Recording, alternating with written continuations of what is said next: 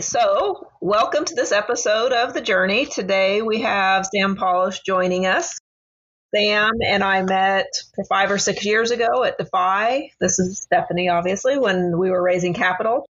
And um, we were introduced through just a random group of events. That's Sam's ice shaking. He's uh, drinking bourbon, so we're calling this episode Bourbon with Sam. Um, and we probably all need a glass of bourbon to, since our Wi-Fi is not working. But so Sam and I were introduced. A person we knew introduced us to another person who introduced us to Sam, and uh, we went to Starbucks and talked about the auto industry and what we were doing, and hit it off. And Sam was a big was on our board and a big help of Defy um, the entire time. So we thought we would get Sam on and talk to him about his background and how he got into investing and the things that he invests in and um, the difference between family offices versus venture and, and private equity um, and all those types of things that go around raising capital as we get lots of questions from people on how do I raise money pre-revenue and how do we set valuations and, and so forth. So we'll get into that a little bit. But before we do, Sam, we you've got a very interesting background, and we'd love to hear that. All right then. Well, I, I set out to be a boring lawyer. I, I couldn't couldn't take uh, going to nice law school, going to top ten law school, and skipped over the wall one night, thinking all I knew that I liked was listening to music and didn't really care about anything else. So I went and got a job as a clerk at a record store instead of going to law school. So just mm-hmm. seems like a smart smart decision. it's it's it's like it's a common career move, but so it's a boring story. But so so that's what I ended up doing. Met a guy who wants to start a record label. We make a record. We can't even put it in our own store because we work at a chain, you know, 200 store deal. So I convinced the head of operations of that store that I would sell them all the, dis- the distributed North Texas music. And at that time, there was a big Deep Ellum music scene. So it was a lot of music that could be in a local section or a Texas section, and they just wouldn't do it. So I started the distributor. And so then I was in a recording studio. I discovered it's for sale, and I buy a recording studio. And so I have a record label, I have a distributor, I have a recording studio, and then I need to manufacture. So I start manufacturing at that time cassettes and have facilities to manufacture cassettes and CDs. Uh, never did vinyl. And uh, so I was completely vertically integrated and kind of the backbone of the North Texas music scene. So every every year, the local paper would publish the uh, music awards, and every year I'd print the same full page ad that says nine out of ten people nominated for awards work with my company, Crystal Clear, and that was always true. So, so that's where it all began.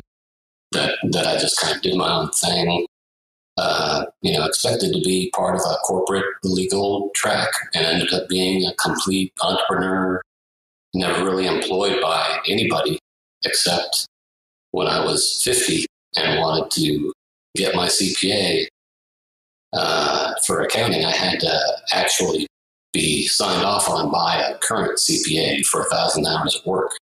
So I went to my friend Tom Montgomery and said, dude, how does this work? Can I just come here and give me stuff to do for a thousand hours and you sign off and I get my CPA license. He said, yeah, sure, just do it. So, so I became a CPA cool. ripe old age of 50. Nice. what, what was the name of the record company that you started? The company was Crystal Clear Sound. And the uh, Crystal Clear uh, Sound, yeah. Yeah, so we had Crystal Clear Recordings, which was one label name, and Steve Records. I just like the name Steve, so I just named things Steve uh, if you ever ask me, if you ever ask me, oh, yeah, see, you ever ask me who I talked to and I don't know the name, I just say Steve. You ever ask me what Steve. day, some, what day something was, it was Tuesday. So I've got no answers. so you really had never thought of, and, and it would make of being an entrepreneur. I mean, like that wasn't a thought in your mind, even though you, like you said, you were you know, had money and stuff like that, you were going to law school. It was never a path to become an entrepreneur. Never talked about. Right, exactly. Yeah, it was it was a it was a step by step, you know, kind of like every every day I wake up and I go, "Oh, here I am." Okay, well, the next thing I'll do is this. Okay. You know, the next day I wake up. okay, I guess I'll do this today. And that's, so that's just how it was. I kind of got into it. I didn't have any experience, frankly, in music or uh, management. At that point, I literally was getting my massage therapy license, which I'm a registered massage therapist. I was getting my MBA at, U- at, Okay. at, at, UTD, and I was uh, starting all the music stuff and bought the recording studio. And the studio was back then, especially studios are very capital intensive. So just a board, a mixing board, that classic thing you see in all pictures of recording studios, that was like six hundred thousand dollars just to get that Yep. board. So so that was a big a big deal. But so I did I, for a while. I did five things at once, not knowing what I would do at all. At at one point, I was in negotiations to buy the massage school that I went to and run a massage school. So, so it literally was, you know, that sounds good. Did it, did it work out? To, did it work out to get people on your record label? You'd give them free massages. You pull it all together. Oh no, the, the massage Free skills legal- worked out. free- Yeah, I'm sure they did. Yeah, you got a hot wife, so worked out. Yeah, yeah. um, that is an interesting that is just an interesting number of careers and types of things. And it's it's so funny to me because i went to to tcu and and spoke in one of their entrepreneur classes. And it's so funny to me that it's a thing now that you go to school to be an entrepreneur where it just seems like yeah back when we were growing up it's just something you fell into. It's something you you know you did. And now people are prepping for it and pitching when they're 19 and have no idea what they want to do when really the the more common route is just go work as a clerk and and then start buying up companies Well, when when you used to be an entrepreneur back in the day, you were a loser and broke. It's become romanticized now, so they've you know they've got to have classes around it because everybody wants to do it. right yeah definitely so interesting Well, and so okay definitely a lot so fun. yeah i'm Oh sure yeah, yeah. Yeah. I'm sure. So when when did all when did the record and the music side of it stop? That stopped. So really, the '90s, pretty much the decade of the '90s, was a few years in, and probably ended mid 2000s. Um, kind of just as the industry changed, you know. So I was I was there at the record store, literally watching, you know, what draws people to buy records, what what do people like, how do you shop for records, watching the industry change from all uh, a you know huge large store with its all vinyl and some cassettes to being a third cassettes and two thirds vinyl to being 80% CDs and 20% cassettes to being all CDs. And then going, and then completely going away when streaming comes in and all the major record labels say, well, how should we, how should we deal with the trend of uh, Napster and free streaming and people pirating the records? Here's what we'll do we'll raise all the record prices and we'll get really mean and Mhm. teach people to hate us because we're trying to put them in jail for recording the records. Yeah. Yeah. And, that just didn't work. It was just stupid. It's like you're, you're telling teenagers that instead of spending 25 cents on a blank disc, you know, at that point, the hard drive space wasn't as plentiful as, as it is now. Instead of spending, spending 25 cents on a, on a blank disc, you got to spend $18 to get the new copy of the Mariah Carey record or whatever. And, you know, Right. you gave them no value proposition. You gave them nothing except I hate you and I like this. That's it. Right. Yeah. Did so? Were you um? Were you tight with like Bill? Who's Bill? Oh, like Bill's Bill record Bill's record. Yeah, Yeah. yeah, yeah, I knew Bill fairly well. He he was one of our, our main distributor customers since he sold a lot of regional bands Yeah. music and, and was just a, a guy Nice. around town. I I'd given a guy a little bit of money. He ended up making the uh, I can't remember the name of it. It's the story about Bill and Bill's records. I think it's called the Last Record Store. Uh, Yeah. it turned, Yeah. out, turned out pretty cool. Oh, to produce that story. Yeah, Oh, that's cool. Yeah. Yeah, that's wild, man. I That's, didn't, that's I didn't invest per se. I, I, I just said, you know, that sounds really cool. Here's a couple thousand dollars, and you know, go to LA Yeah. and start trying to film this thing. Yeah, it is interesting the changes in, in music which we go on. Like I was what at some some fairly obscure concert um uh, five or six years ago or whatever, and it's just it's just strange that you know obviously they're selling CDs in the back, but I look on my Spotify and I just happen to have every CD they've ever released right for free right there, Yeah, and uh, it's just it's just it's weird how that industry has has changed. I don't know. It's got to be got to be tough for those guys. I guess they got to just uh, perform a lot. It's not going to happen through through record sales anymore. I guess. Yeah, Yeah, lately it seems like there's a big push. Yeah, go ahead. the whole structure has completely changed now. I mean, it, it used to be in the old days, if you wanted to have large commercial success, uh, you you were signed to a major label, you'd get a whole bunch of money, but and the, and the label was essentially a bank. It was essentially a research and development fund, and so they know that. You know, I was talking to a guy at Atlantic Records. They know that for every ten records we put out, and we sign these guys. We give them a million dollars just for themselves and to get uh, a van, get proper equipment and things like that to be able to tour and support the record. And that's great, but one in you know three out of three out of ten of them come near breaking even, and then you know point something out of ten of them actually do well enough to pay for everything else.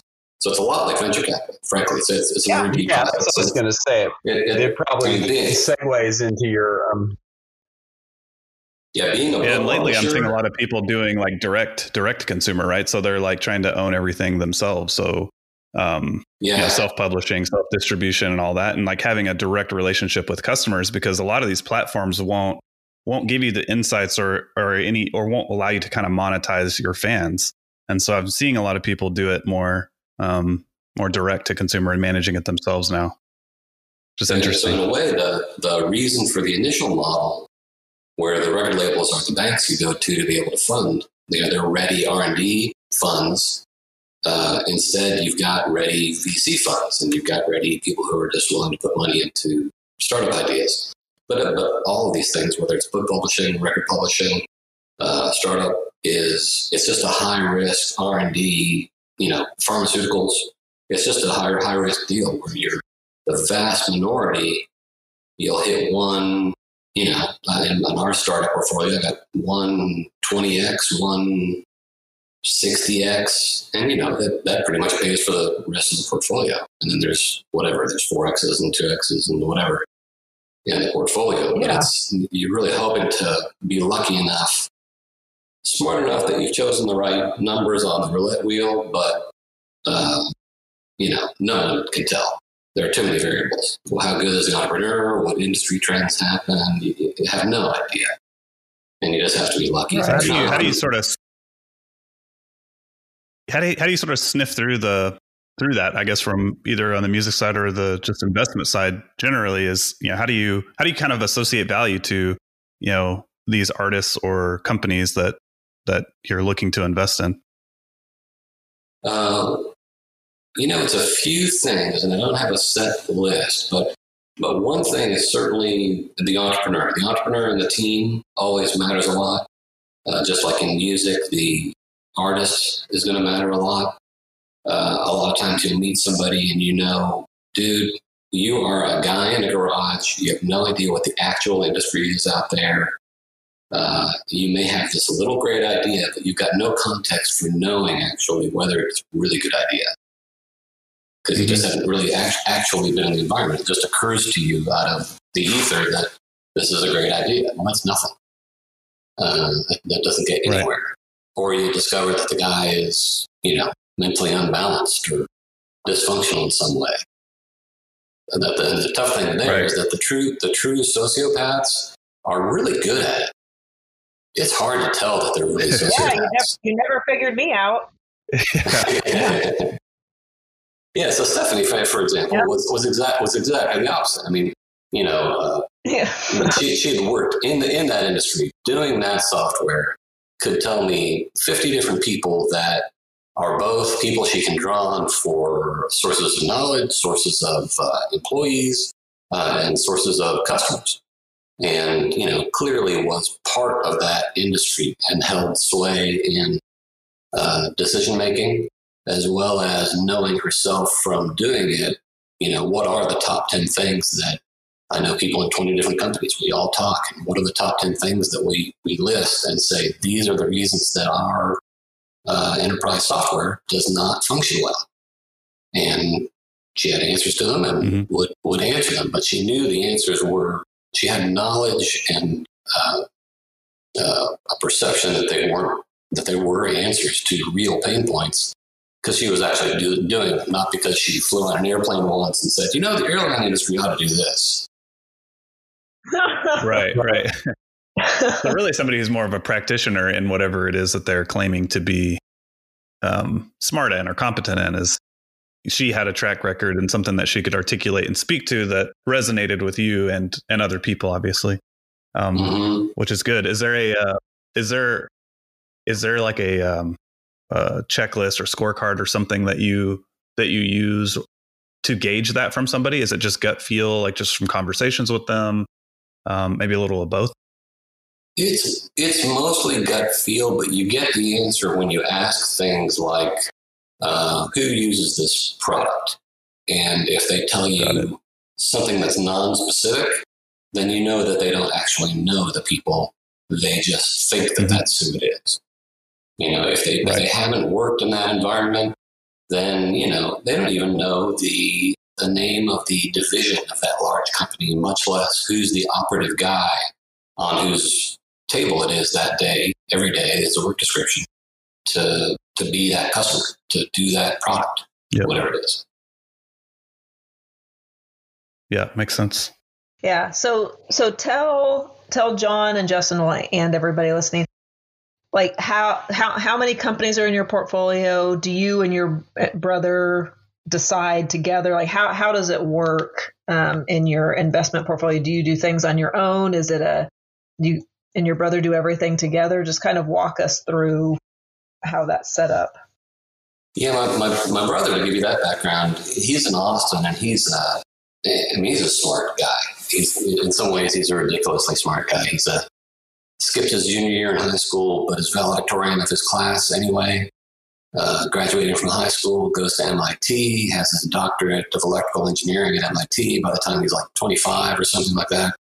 And uh, is one of, ends up being one of 10 guys who actually designs the chips that do analog to digital, digital analog conversion. And uh, so, such that literally walking around CES, we were in one booth where there was a $5,000 CD player. Uh, is a long time ago, obviously. Uh, and and the guy like actually recognizes John's name as the designer of the uh, semiconductor chip that is what actually processes the sound. And I'm like, I'm like okay, my brother's the man. But uh, uh, so anyway, he ended up in Austin, was managing a semiconductor uh, company, a division of a larger company, and then essentially retired, but does a lot of consulting still, into being an active member at CTAN in Austin, and and so and he's been on the board. So his deal flow is much larger than mine. You know, that the CTAN every year is going to be one of the top three angel networks in terms of dollars placed or in terms of deals made or deals seen. Uh, they've got actual full time staff that works it, so it's not just a bunch of guys who have to volunteer their time to do due diligence. You know, it's kind of done for them. At least the heavy lifting of having to actually make calls and schedule meetings, you know, keep up with stuff. Uh, so he's got he's got, in a sense, he's got more of the pure expertise of startup investing uh, but and he sees a lot more things in Austin. There's just a lot more activity, for better or worse. There's Dallas kind of has the potentially more or as much valuable activity. Uh, yeah, probably not, but but still something. Uh, whereas Austin just has the volume of activity. It's just just like you can't go to a like you can't go eat lunch and not be served by a guitar player, a piano player, or a singer who's probably better than anyone you've ever heard. You can't do the same thing and not be sitting next to you having a lunch some guy who does something in an entrepreneurial company. That's, that's just what people do there. So that's a lot of experience. So that being said, the lion's share of the deal flow comes from where John is in Austin. And some things, some things he'll just do and tell me about, and it's more just a little bit of reality check when we talk about it You know, to some extent, it's a rubber stamp. We're, you know, we're all 50 year old plus guys and, you know, our, our own guys. And if we think, really think this one thing works, then we, we do it. But we still want to share the deck, give our opinions, maybe point out two or three things. Sometimes they end up convincing the other person not to go with it just because the the second pair of eyes has pointed out something which, on a little due diligence, points out something negative that the first person didn't think of. Uh, so it's collaborative to that extent, but pretty much both of us can do what we want. And is it set up? Is it just like a fund you guys have together, or just sort of independently uh, investing Yeah. on your own? Yeah, it's just a simple family partnership where uh, the bulk, bulk funds for me and my brother and sister are held. And my sister, my, my you know, I don't know what I am, but my, my brother's kind of the brains of the family, and my sister's the heart of the family.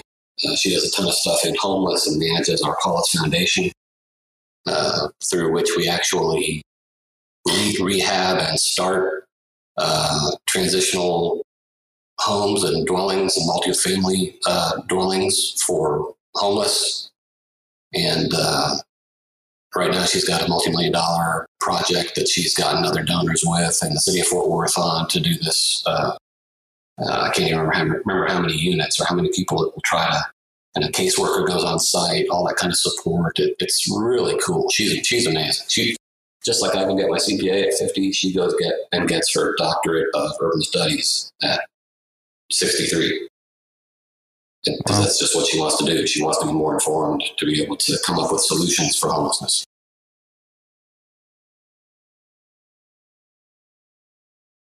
Wow, that's really cool. And what's what's the name of that fund for the Uh, so for that's homeless? just, that's just the? Paulos, the Paulos Foundation.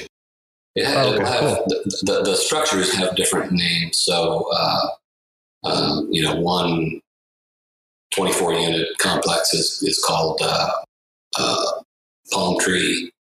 Uh, You Mm-hmm. know, they're just different, just different names of multifamily dwellings. But Got it. we just, we're, we're not, uh, you'll never see our name on anything. We just don't care about that. Sure, sure. So we can't do it. Yeah, yeah. So the name of anything That's we really do cool. is just is, is just Paulos something. But Yeah. I, don't, I don't want to see it on a billboard. I don't want to see it on the uh, on a plaque, a plaque anywhere. I, I don't care. Yeah. That's cool. Um so with the with the you know the deal flow and stuff that you guys are are, are looking at, what stage do you guys typically invest in? Is it uh, angel rounds mostly or just different series A, B? Yeah, it's mostly Angel and A. It's it's at a point where uh, they might even be truly pre-revenue. Uh, I was talking to a guy at, at once and uh, a little while ago, and his definition of pre-revenue was, you know, it's pre-revenue. They don't have they, they only got like three million in sales, and I'm like, that's like way post-revenue from where I sit. Right. I got, I haven't invested in a company in 10 years that brought that has, you know, already 3 million in sales. It's definitely before that. So it's very early. So like in Stephanie's case, I mean, I'm, I'm virtually, and Defy, I'm, I'm virtually the first non-friends and family investor. And I'm, you know, Mhm. if not 80% of the, I think I might have been 80% of the first little preferred seed round.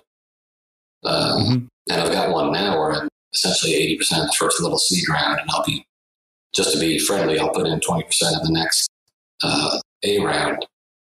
Uh, but yeah, it's, so it's very early stuff. We're really judging uh, things that you're thinking of in theory and capability, as opposed to uh, solely fire on the gas of a fire that's already, uh, you know, gas on the fire of, a, of something that's already going. You know, something's already got $2 million, it's been in a certain region, it's got a percentage of market in that region, it's got some sales. Well, that's, you know, that's post revenue. You've proven something like what percentage of the addressable market you can handle or that you can do.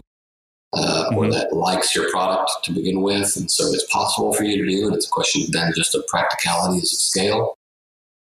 Uh, so usually, usually it's it's before then And, and Yeah. we've got to, we, we have to assess one of two, we've got to assess two, two things basically. Well, there's a premise and then there's assessing two things. The premise is that we are boring guys and we are not consumers. So we will do no consumer products. I've got no idea what's going to be the next great energy drink. I've got no idea, you know, whether this thing works out or not. No idea, idea at all. And it has no, so we're going to stick to things that are B2B. We're going to stick to things that have objective value propositions. Uh, but after that, it could be anything. It could be a, a drug company. It could be a drug delivery system that is objectively better than the old delivery system.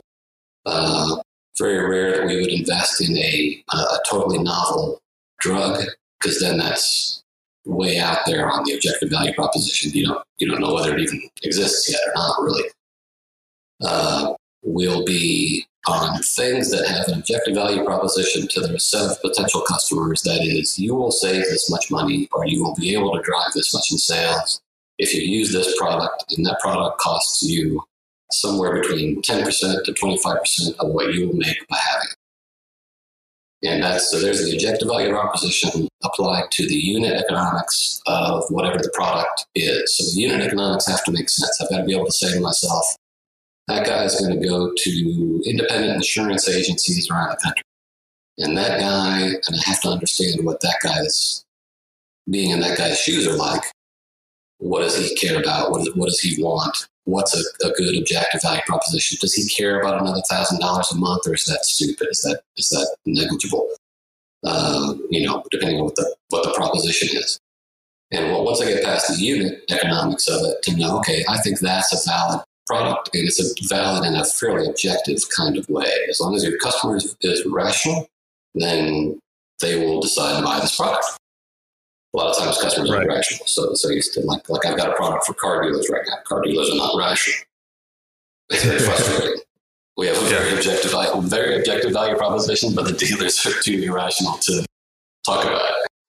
Uh, and then the Yeah, it second is, good, it is a good product that you have. So I'm surprised it's not going well because it's a very good product. Yeah, it's good. It's going. I mean, it's going well in a sense, but it doesn't seem like it would be such stunningly new technology. And and you know, for the rest of you guys, what it, what it is is a, a geolocation of cars and keys. So if you're a dealer, guy walks up, wants to see the 2014 BMW he saw on your site, and you go, okay, uh, well, come on inside. Someone's going to have to go find it. Someone's going to have to go find the key. Someone's going to have to go find the car. I mean, that is what I do every day, right? I, I bring the car in, I park it somewhere on the lot, I run it through conditioning if it's a used car, and then I show it to you. I have to find it, I have to find the key, and I have to go show it to you. And in fact, if it's an in demand car, three people probably want to do that around the same time. So some dude's got the key in his pocket. He doesn't have it where we usually use keys, I leave keys. And what this system does is enable you in a live sense to locate all those assets Customer never waits to go on a test drive. You find the car immediately. Some guy can bring it right up front in five minutes. Uh, and then aside from that, you can end every night going, yes, I see every key is still in the key room, and I see every car is still on the lot. And the four that are not, I see the noted reasons why because they've been checked out. It's a complete asset management kind of system. Very objective. You know, saves you time and money. Lost keys. Keys cost people like four, four or five hundred bucks a key. You lose, you lose a key a week, you're out two grand a month, and our service may cost a thousand. So it's it's a slam Yeah. It's easy. It's easy. But at the same time, you know, dealers are sales guys and and uh, highly ego driven, and it's sometimes it's hard to convince them of that. Yeah. Yeah. So But, so uh, basically, you can go through the entire analysis, pick a company that seems like a winner, but doesn't mean that it's going to win, even if it's got a good value proposition. hmm Yeah. Yeah, sometimes there's something Yeah. about the industry environment that just says, you know, those I know those guys. Those guys will never buy into that kind of thing, or, something. You Right. know? Right. Uh, so that's tough. So that's why, at least for, for my brother John and I, we stay in the B2B area where people have dollars and cents and, and uh, practicalities and uh, functional processes that have to go on that, you know, there's a high probability that they have to act rationally and that what we're bringing to them has a rational and objective value proposition. And that, to us, kind of limits our uh, failure because it's not like the record industry. It's not. I mean, I, I've never had a band really succeed that I totally loved. All the ones I totally loved failed. You know, from back in the music days. Uh, Right. So you know, I've learned that that just, just doesn't mean anything. You know, uh, it, it makes a great story in retrospect. And five years later, the band hits it hits it big, and you say, "Oh, I love those guys," but frankly, that was not the good reason to pick the band to be successful. Right. There's a, there's someone Yeah. for everyone, and there's somebody that loves every band a lot. Yeah. Yeah, that's interesting. And and most of your so your most of your deal flow comes then from the actual group that your brother belongs to. So right. So people because people are always asking us how how do we find investors that invest pre-revenue and um and you would and most of the people who find you guys go through the angel angel network is that accurate Uh, for the for the lion's share of the contacts, yes.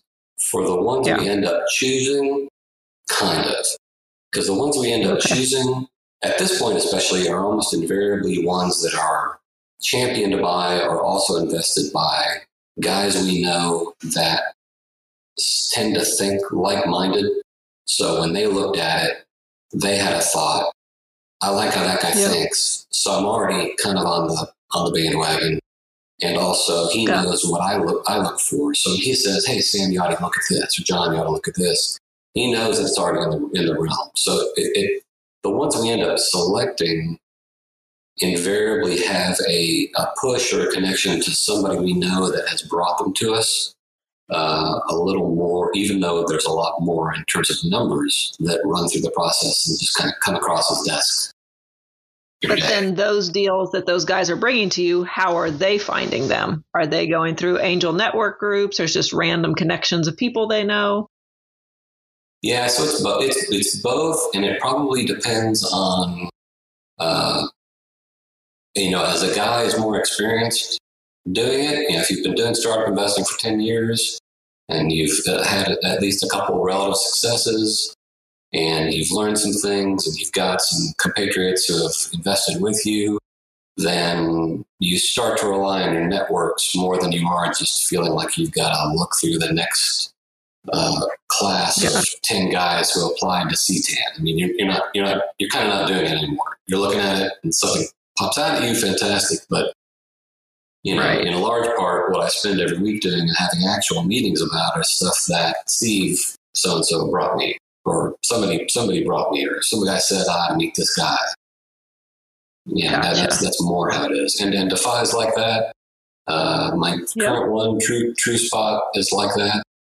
Um, the uh, you know open lending in Austin was was a guy that I just plain knew did my taxes and ultimately became Oh, really? CFO. Yeah, yeah, Ross, yeah, Huh? Ross down at Open Lending did my, did my taxes at this point probably thirty years ago. And, really? uh, I didn't know that's how you and, guys uh, and yeah, yeah. So way back then, like I, I was just myself. You know, I wasn't even married yet, and I, was, I gave him fifty thousand.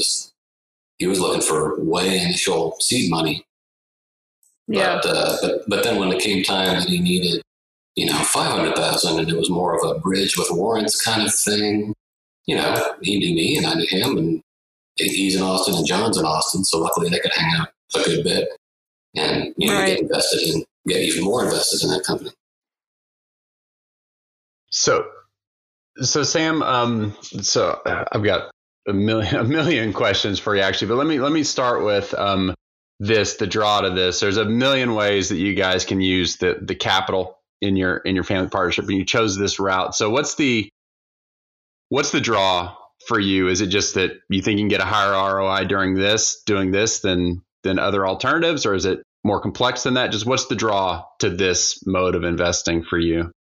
I, I think there's the, the first thing to it is that both my brother and I are just inherently uh, company runners. I mean, he, he had more of a, a technical career path, you know, normal corporate. Uh, he taught at NC State for seven years. You know, in technology, that's what you do. You get an IT, you're a doctorate, you teach somewhere for five seven years, you get tenured, then you end up at some company, then you end up being the, the hired gun by equity at some startup, and now you end up essentially retiring from that and being, being a startup guy. But uh, so, so to some extent, that's just how both of us think, and maybe that comes from our father, who was always a, a CFO and uh, large industry guy. So our our head just immediately goes to even as a kid, I would sit at a restaurant and I'd go, "Who makes toothpicks? How do you get thousands of toothpicks to restaurants? How many do they go?"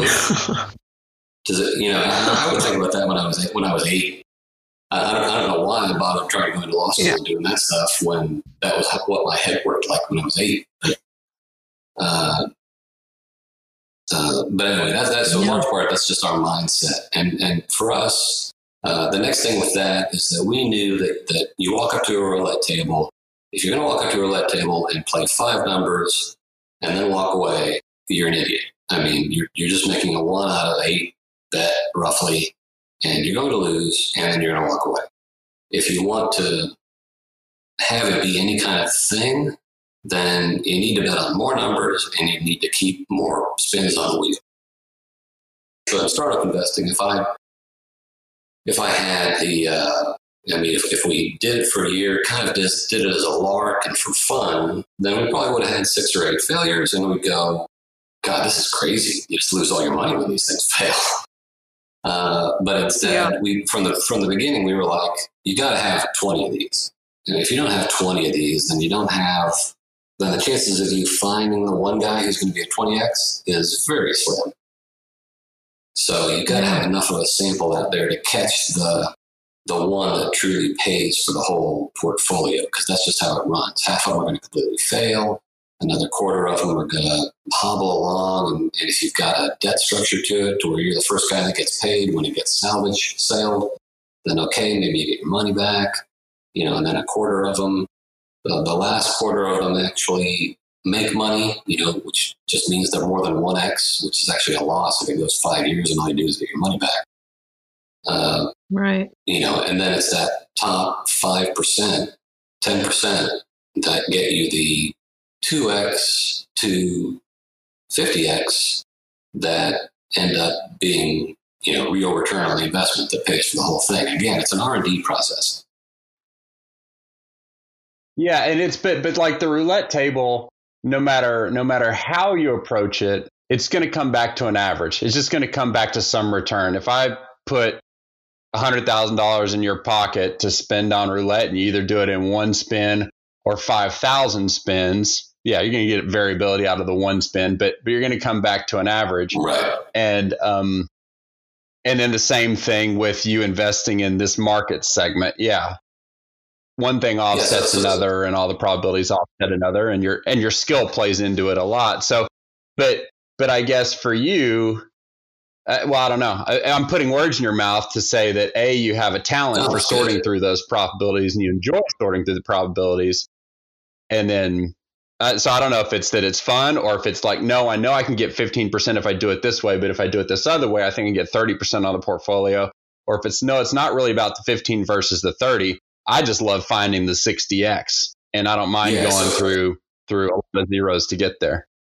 Right. Yeah. So yeah. So getting back to really answering that, the premise is that that's kind of how our mind thinks anyway. We think about how companies really do, and so it kind of lends itself to that entrepreneurial stuff. And, and all I've ever had in my career is really fairly small companies. So I'm used to what does it take to make a company work? How do you have a company with five guys, 10 guys, 20 guys, 50 guys, not 700, not 1,000, not 10,000? Uh, but then, secondly, you understand that uh, you can play blackjack or you can play roulette. The roulette is a little more fun. I've got a nat- natural tendency to think like that. And if, if I have no house advantage, if I played roulette without the zeros on it, and that means that if I play roulette, I get the market return. And if the market return is 8%, you know, take a look at 10, 20 years, look at S&P, look at other, other types of propositions. If you could make 8% your whole life, you're probably doing fine. You're, you're, you're average. Uh, so if I can, I'm going to take that area and try to do better than 8%. If I'm playing blackjack and with those kind of odds up and down, I probably can't do that much better than 8%.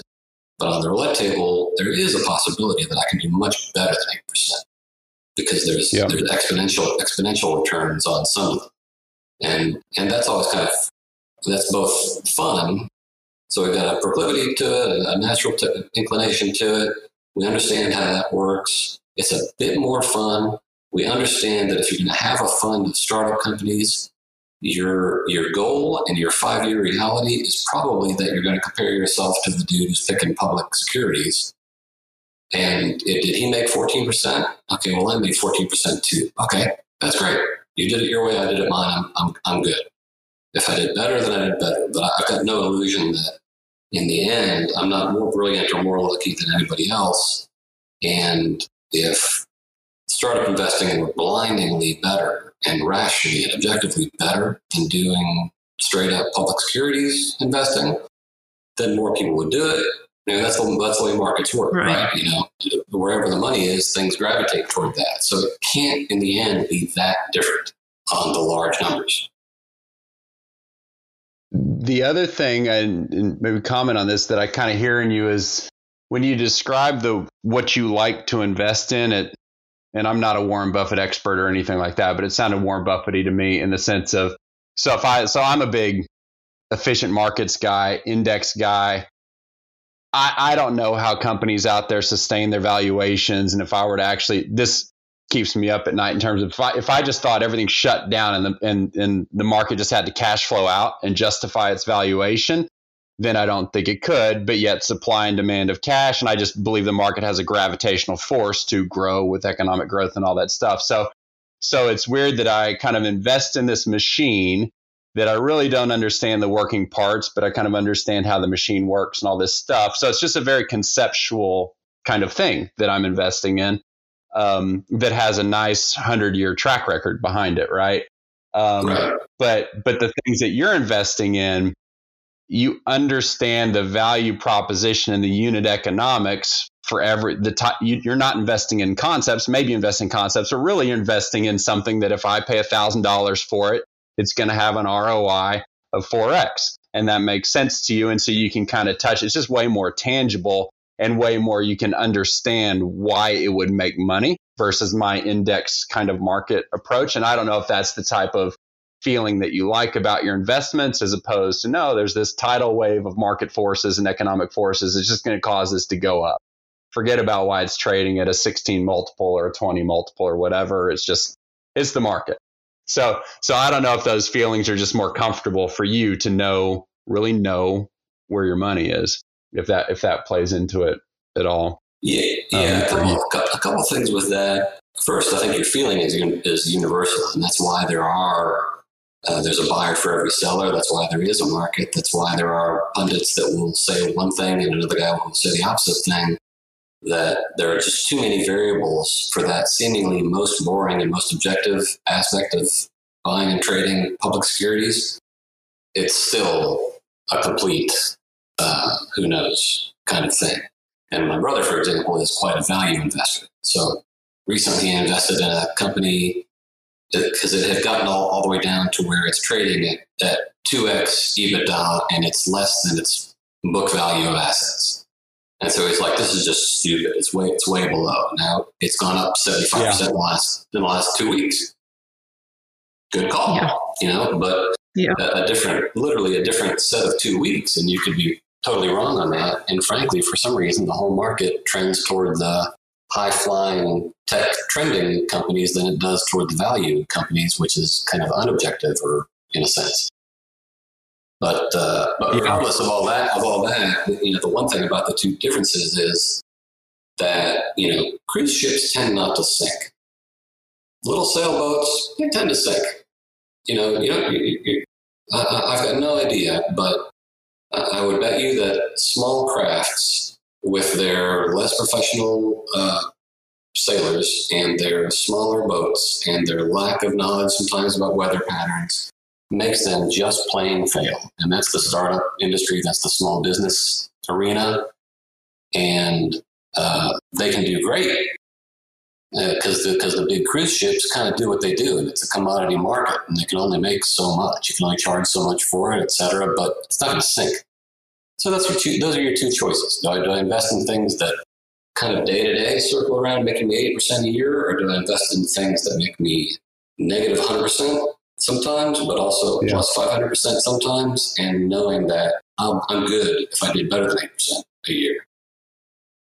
Yeah. Yeah. Okay. And then finally, I'll, I'll turn it back over, turn it loose, but and tell me is fairly personal, but I'm really curious. So, so figure figure out how you want to answer. It's fine. But but in terms of how you just allocate, like, so you've got your Sam Paulos balance sheet, your money, and and this type of stuff, good, bad, or otherwise, it's pretty illiquid unless unless you get like you say, whatever, if you have a thousand things in your portfolio and things are just cashing out, you know, at different times, I guess you build some liquidity there with, with the turnover in it, but it can, it can dry up fast and, and all these things. So anyway, the liquidity of it doesn't seem great. So how do you, al- my question is, how do you allocate, um, your money between what goes into this type of investing and what stays out of it from a liquidity standpoint? Do you just keep a bunch of cash and then pour your investable assets into this, or do you do cash and some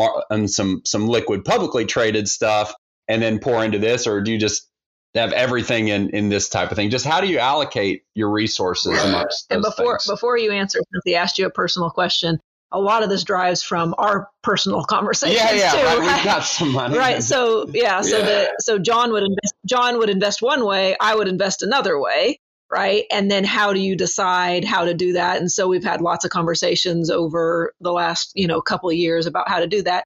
And like one, like like I love real estate. And so if I was single, um, I would probably have invested in in a lot of different real estate and various things, you know, for various reasons. I like houses, I like real estate, I like looking at them, um, I like rentals, I, you know, all that kind of stuff. But but when I when I but I do it because I enjoy it, not necessarily because I'm going to get a better return. So if I suggest something like that to John, uh, John will show me the last hundred years of the market and why it gets a better return and why that should be where all the assets stuff are and then he'll say, "Well, if you want to lose money, we can invest in that." um, so I'm just saying that as a, it, you know, just how how you decide. Um, you know, am I going to put 100% into this fun stuff, or am I going to split it out between that? So I just I'm giving a little personal background on us since he's asking you a Right. personal question. Right. Yeah. The, the absolute numbers, of course, depend depend on the scale that you're talking about. If you got twenty million dollars, then what's ten percent? What's what's twenty percent? And with some things, you need to have a, a minimum. Like you wouldn't do a ton of startup startup investing if you only had a million dollars.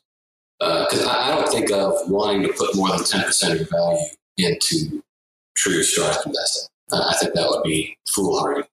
Uh, Okay. now, now we, we started out with that thought, probably ended up more like 20%.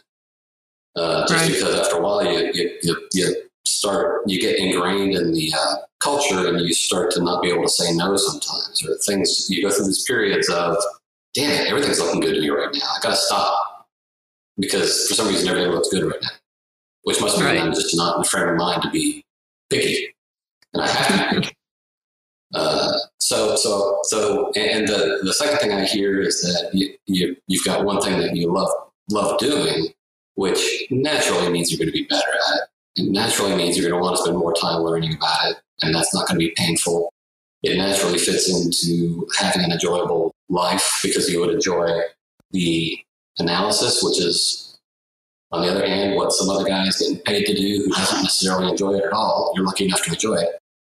So, Right. you know, in your position, I put I put ten percent into startups, I put twenty percent into real estate, and I put seventy percent into other types of securities, and those would be everything from uh, you know, I have some mix in there of things that I bought because they were high on the value scale and their multiple is just crazy cheap, and I'm going to buy them.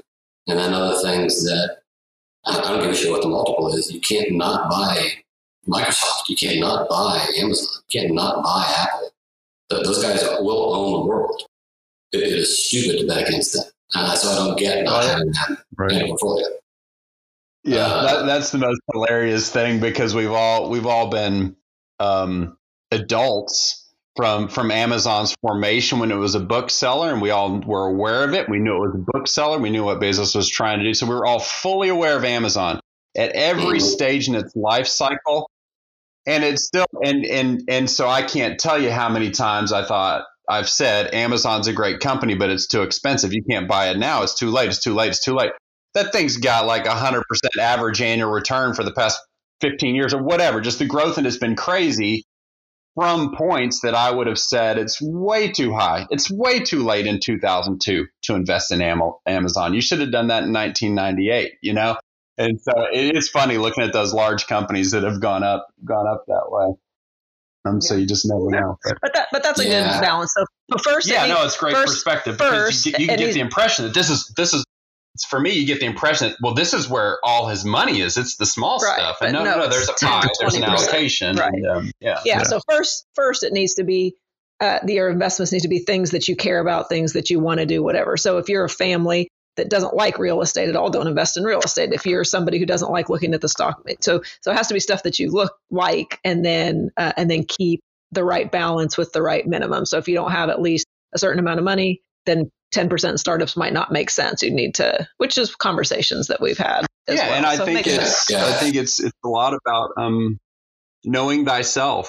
And and yeah, for me, if I had two investments, one that would make 10% with absolutely no work, no thought, no expertise. And as a matter of fact, the only thing my expertise can do is hurt me because I believe in efficient markets. And I believe if I think I know something that the market doesn't, I may win, I may lose, but that's it. I may win, I may lose. My expected value is the market return. So my expertise does nothing for me in an efficient market.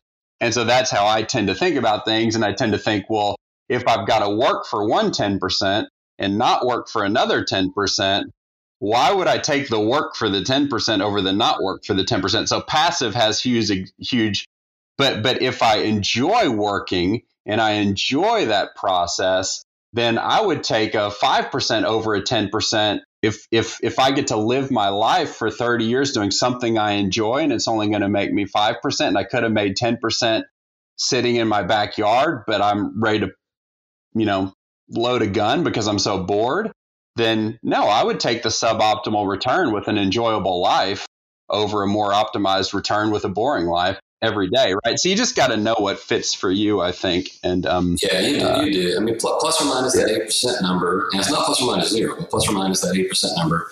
If you've got X dollars for investment, and there's one segment that you enjoy doing, and it does eight percent, don't think twice about it. You're making perfectly good investments and you're enjoying doing yeah. it. That's, there's nothing better you could be doing. If you discover right. it's 5%, well, you know, you may be having a hobby or you may be missing some trend or something like that. Maybe that can be improved. But, you know, it's costing you a little bit to do that, that kind of thing. But depending on what we're talking about and whether that's a 21st, if you're making 5% versus 8% on 10% of your portfolio, and that actually brings you a lot of joy, well, then that's not that much. I mean, you're you're spending a couple percent of your worth annually or the return on it uh, right. to have that enjoyment that, that makes sense. That's living a life. Right. Yeah. Yeah. Yeah. So good. That's good. All right. Well, we've kept you on here for about an hour, but those, and we probably could go longer, but super interesting. And we appreciate you jumping on and sharing your background and thoughts and opinions with us. You've uh, definitely got the most interesting background, I think. So uh, between the four of us, at least. we can't rank them again. That would not be nice, right? I couldn't say that. They'll listen. No, I'll, I'll pose the opposite too. I, I envy. I mean, I'm 56. I envy all these guys that are 56 and they spent 20 years in some industry they know it very well. They've socially known a group of guys who are now the CEOs and CFOs and C suite guys at larger companies. They've got access to yep. other deals and they have a context of hard knowledge that came to them for 20 years of working in a particular industry. And they've got some really cool opportunities. Yeah.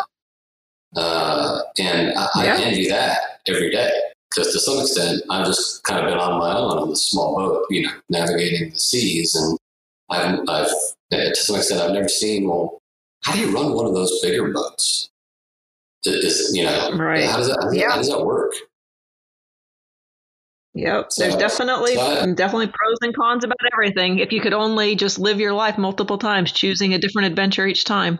Maybe you yeah, can. yeah. It's, it's, uh, for me, that's that's that's partly what I had to do, not not just what I wanted to do. It's like, okay, I hate this, so this is what I have to do. I've got to throw myself on the sea of opportunities and pick a couple, and that was cool. But Right. Uh, a lot of times, Yeah, I hear cool. people who, who who just took the, uh, you know, I'm an intern, then I'm this, then I'm assistant, whatever, then I'm this, then I'm senior, then, I, then I'm whatever. Right. now I've got the culture, the contacts, and the hard knowledge uh, that it takes to now make these investments. That hopefully I've amassed some some money to make those investments, and you just do whatever scale you got, and uh, and that can be really profitable. Whereas I'm a I'm a contentless guy. You know, I have to rely on these people like Stephanie who truly know a given industry and decide whether to invest on them because there's no industry practically that I truly know except maybe music. Yeah. Yeah. Nope. Definitely different different paths for sure, and Yeah. both good. So very cool. Well, enjoy uh, the rest of your Corona lockdown. Yeah. We'll talk It's to you. opening up. Let's open it up this week. That's true. Yeah, if I, The if I phase, have, uh, the phase approach. yeah, I'm not sure you can pull me pull me away from just hanging out by the pool in the backyard every day though. Right. I know, right? Yeah, keep keep doing that through the summer. And uh, do you want to do you want to end the call? Sh- do you have any ice left in your glass to shake? Because we're going to call it bourbon with Sam. There we go. Yeah, I, there we That's go. pretty good. It's like an empty glass for me. That's the ender. That's. It's, yeah, we're, yeah, yeah. But I figure it's 9 a.m. somewhere. So. yeah, we'll talk to you soon. Yeah, thanks. All right, thanks, you guys. Yeah, bye.